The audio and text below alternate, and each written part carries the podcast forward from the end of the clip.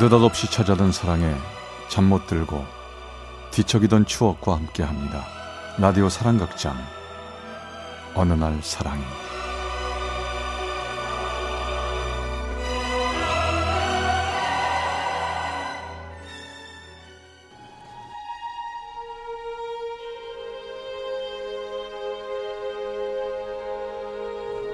사랑의 체험수기 어느 날 사랑이 제 187화. 난 나쁜 여자입니다. Once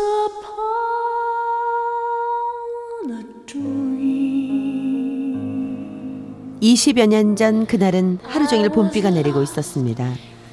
대학에 떨어진 전 대학 입학을 포기하고 대학 앞 한 서점에서 일을 하게 되었죠.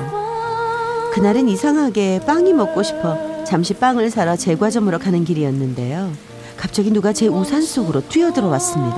아 죄송합니다. 어머머. 아, 우산 좀 같이 쓰죠. 누 구세요? 저요. 아 지나가는 사람인데요. 에? 저 모르시잖아요. 아 근데 왜, 이러, 왜 이러세요? 아? 아저 그 우산도 크고 예쁜데 같이 좀 써요. 전 저 저기 사거리 있는 커피숍에까지 갑니다. 아가씨는요? 저도 뭐 사거리까지는 가요. 그렇게 전 전혀 모르는 남자와 같이 우산을 쓰고 걸어갔습니다. 톡톡 우산 위로 떨어지는 빗방울 때문이었을까요?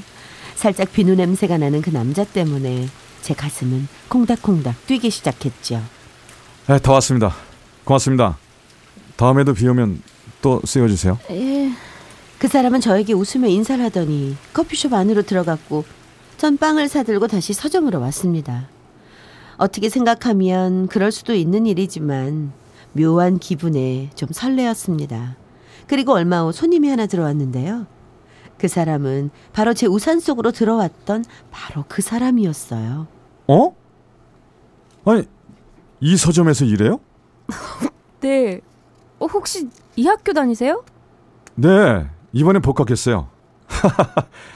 아, 앞으로 자주 와야겠네요. 우산도 같이 쓴 사이인데 잘 좀 부탁합니다.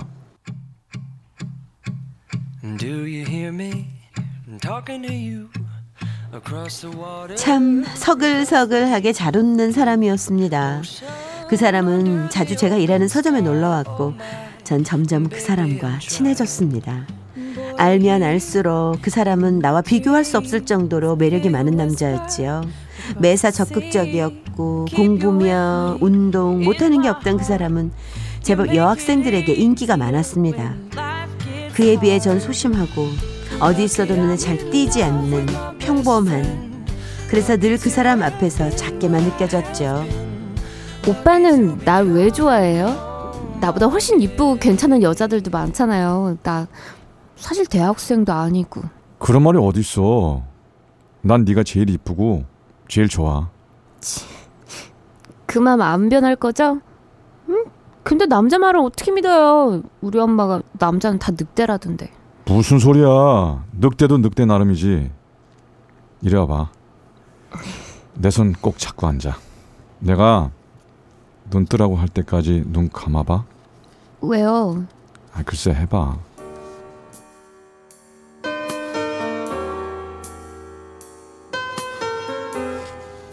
저는 그 사람이 시키는 대로 그 사람 손을 잡고 눈을 꼭 감았습니다.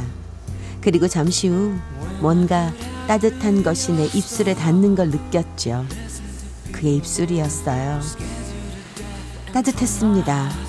가슴이 방망이질을 하듯 뛰었지요. 그리고 봄꽃 향기가 났습니다. 그렇게 전 그 사람과 첫 키스를 했습니다. 사랑해. 내 모든 걸 사랑해. 됐지? 전 그의 고백에도 차마 눈을 뜨지 못하고 눈을 꼭 감고 있었습니다. 영원히 이 시간이 멈춰주면 얼마나 좋을까. 전 속으로 몇 번씩 되뇌었지요. 그 후 전 그 사람을 더 깊이 사랑하게 됐고, 그 사람은 학교를 졸업하고 어렵다는 대기업에 취직을 하게 되었습니다.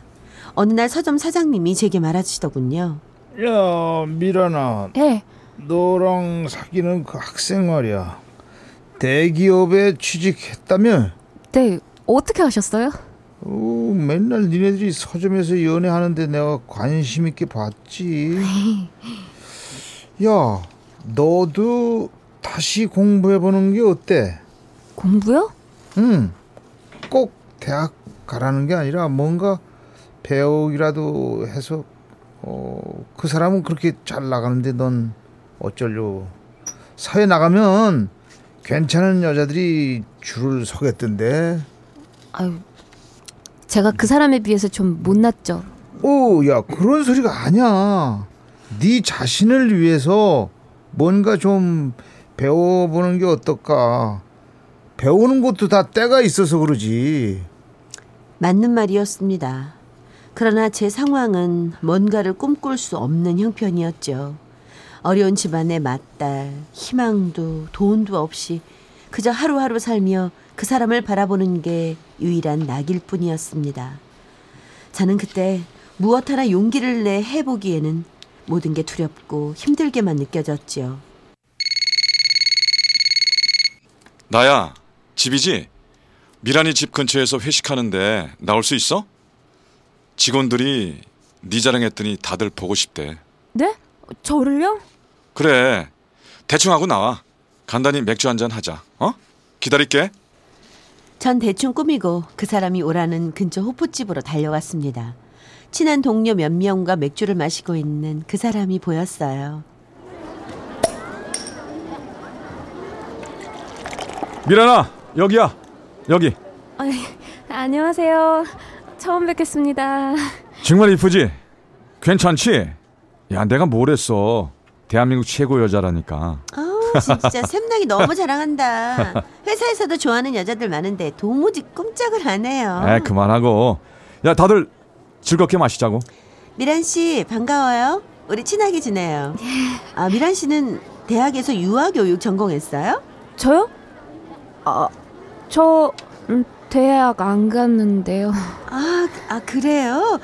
아 형석 씨가 유아교육과 나왔다고 한 것 같은. 어 내가 잘못 들었나? 아, 야, 저, 아, 그런 얘기 그만하고. 야, 다들 한 잔씩 해, 어?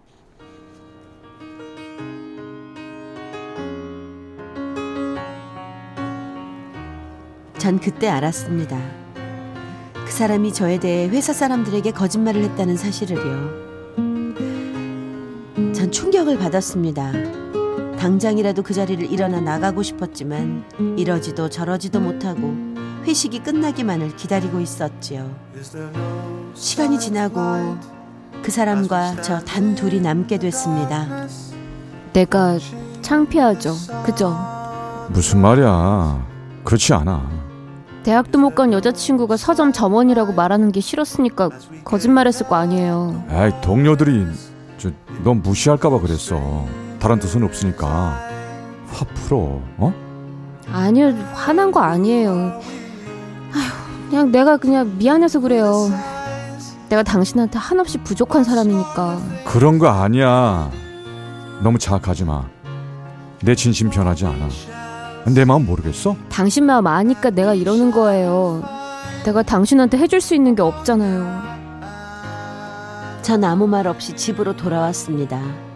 그리고 멍하니 방에 누워 눈물만 흘렸지요. 어디서부터 다시 시작해야 하는지, 내가 그를 위해 무엇을 해야 하는지 정말 혼란스러웠습니다. 그렇다고 그 사람을 포기하기도 또 그 사람을 사랑하기도 겁이 나기 시작했습니다.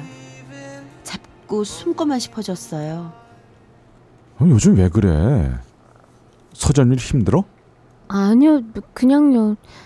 저기 형석 오빠, 오- 오빠 내가 여자친구로 몇 점 정도 돼요? 글쎄, 음, 아이, 그걸 어떻게 점수로 매겨. 그냥, 뭐, 여자친구는 여자친구지. 솔직히 말해줘요. 나중에 부모님한테 친구들한테 나 자랑스럽게 소개할 수 있겠어요? 아 갑자기 왜 그래? 무슨 일이 있었어? 그냥 내가 묻는 말에 솔직하게 말해줘요. 솔직하게 말하면, 자신은 없지만 나 뭐 시간이 지나면 다 잘 될 거라고 생각해. 우리 사랑을 믿자. 응? 시간이 해결해 줄 거야. 아니 잘 지내다가 갑자기 왜 그래?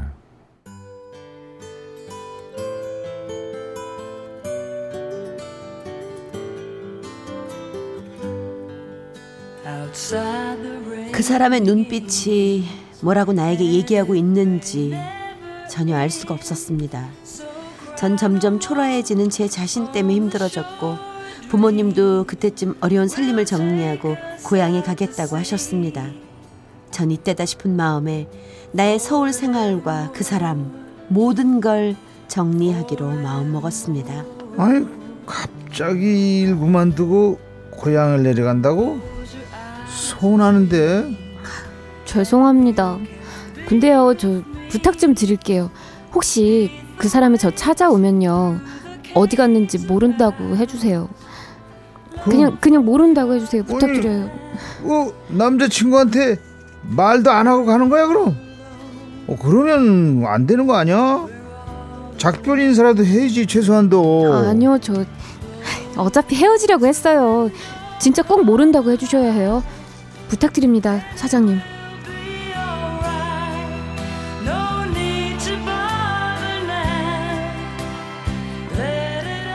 전 연기처럼 흔적도 없이 그에게서 사라져 버렸습니다.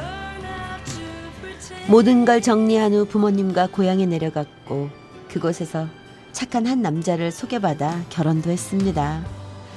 그가 어떻게 사는지 어디에 사는지 그 후 어떻게 됐는지 알지 못한 채로 10년이란 세월을 보냈습니다. 그러던 어느 날 볼일이 있어 서울에 갔다가 예전 일하던 서점 근처에 가게 됐지요. 서점은 낡고 허름했지만 여전히 그 자리에 있었습니다. 계세요? 아유 이게 누구야? 미란이 아니야? 오 진짜 오래 10년 만인가? 네. 잘 지냈어? 아유, 아직 하고 계시네요. 건강하시죠? 아우 예전 같지 않아 아무래도 곧 그만둬야 될 것 같아 어, 어 근데 미란이 결혼했나? 네, 애가 둘이에요. 아이고 저희 그 그때 만났던 남자친구 생각나? 아이고 참 대단했었지 한 남자 인생 난 망가지는 줄 알았어 날마다 술 마시고 찾아오고 난리였어 사랑이 뭔지 어휴 진짜 미란이 널 좋아했던 것 같은데 후회 안 돼? 후회요? 아, 어차피 계속 만났어도 후회했을 거예요. 그리고 저 지금 좋은 사람 만났잖아요. 음, 그럼 됐고 인연이 아니었나 보지. 그럼 또 놀러 와. 네, 그럴게요. 애들이랑 책 사러 한번 올게요. 음.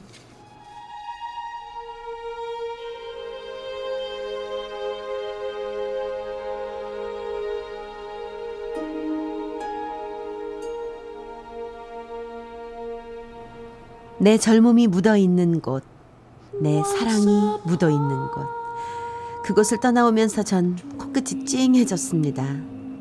이유를 말해주지 않고 떠난 저에게 그는 얼마나 많은 원망을 쏟아내며 좌절했었을까요? 하지만 전 후회하지 않습니다. 지금 다시 그때로 돌아간다고 해도 그 사람을 사랑했기에 전 떠났을 겁니다. 그 사람은 절 나쁜 여자로 기억하고 있겠죠? 그래도 괜찮습니다. 저 나쁜 여자 맞거든요. Once there was a time. 경기도 남양주의 유미란 씨가 보내주신 187화 난 나쁜 여자입니다 편이었습니다.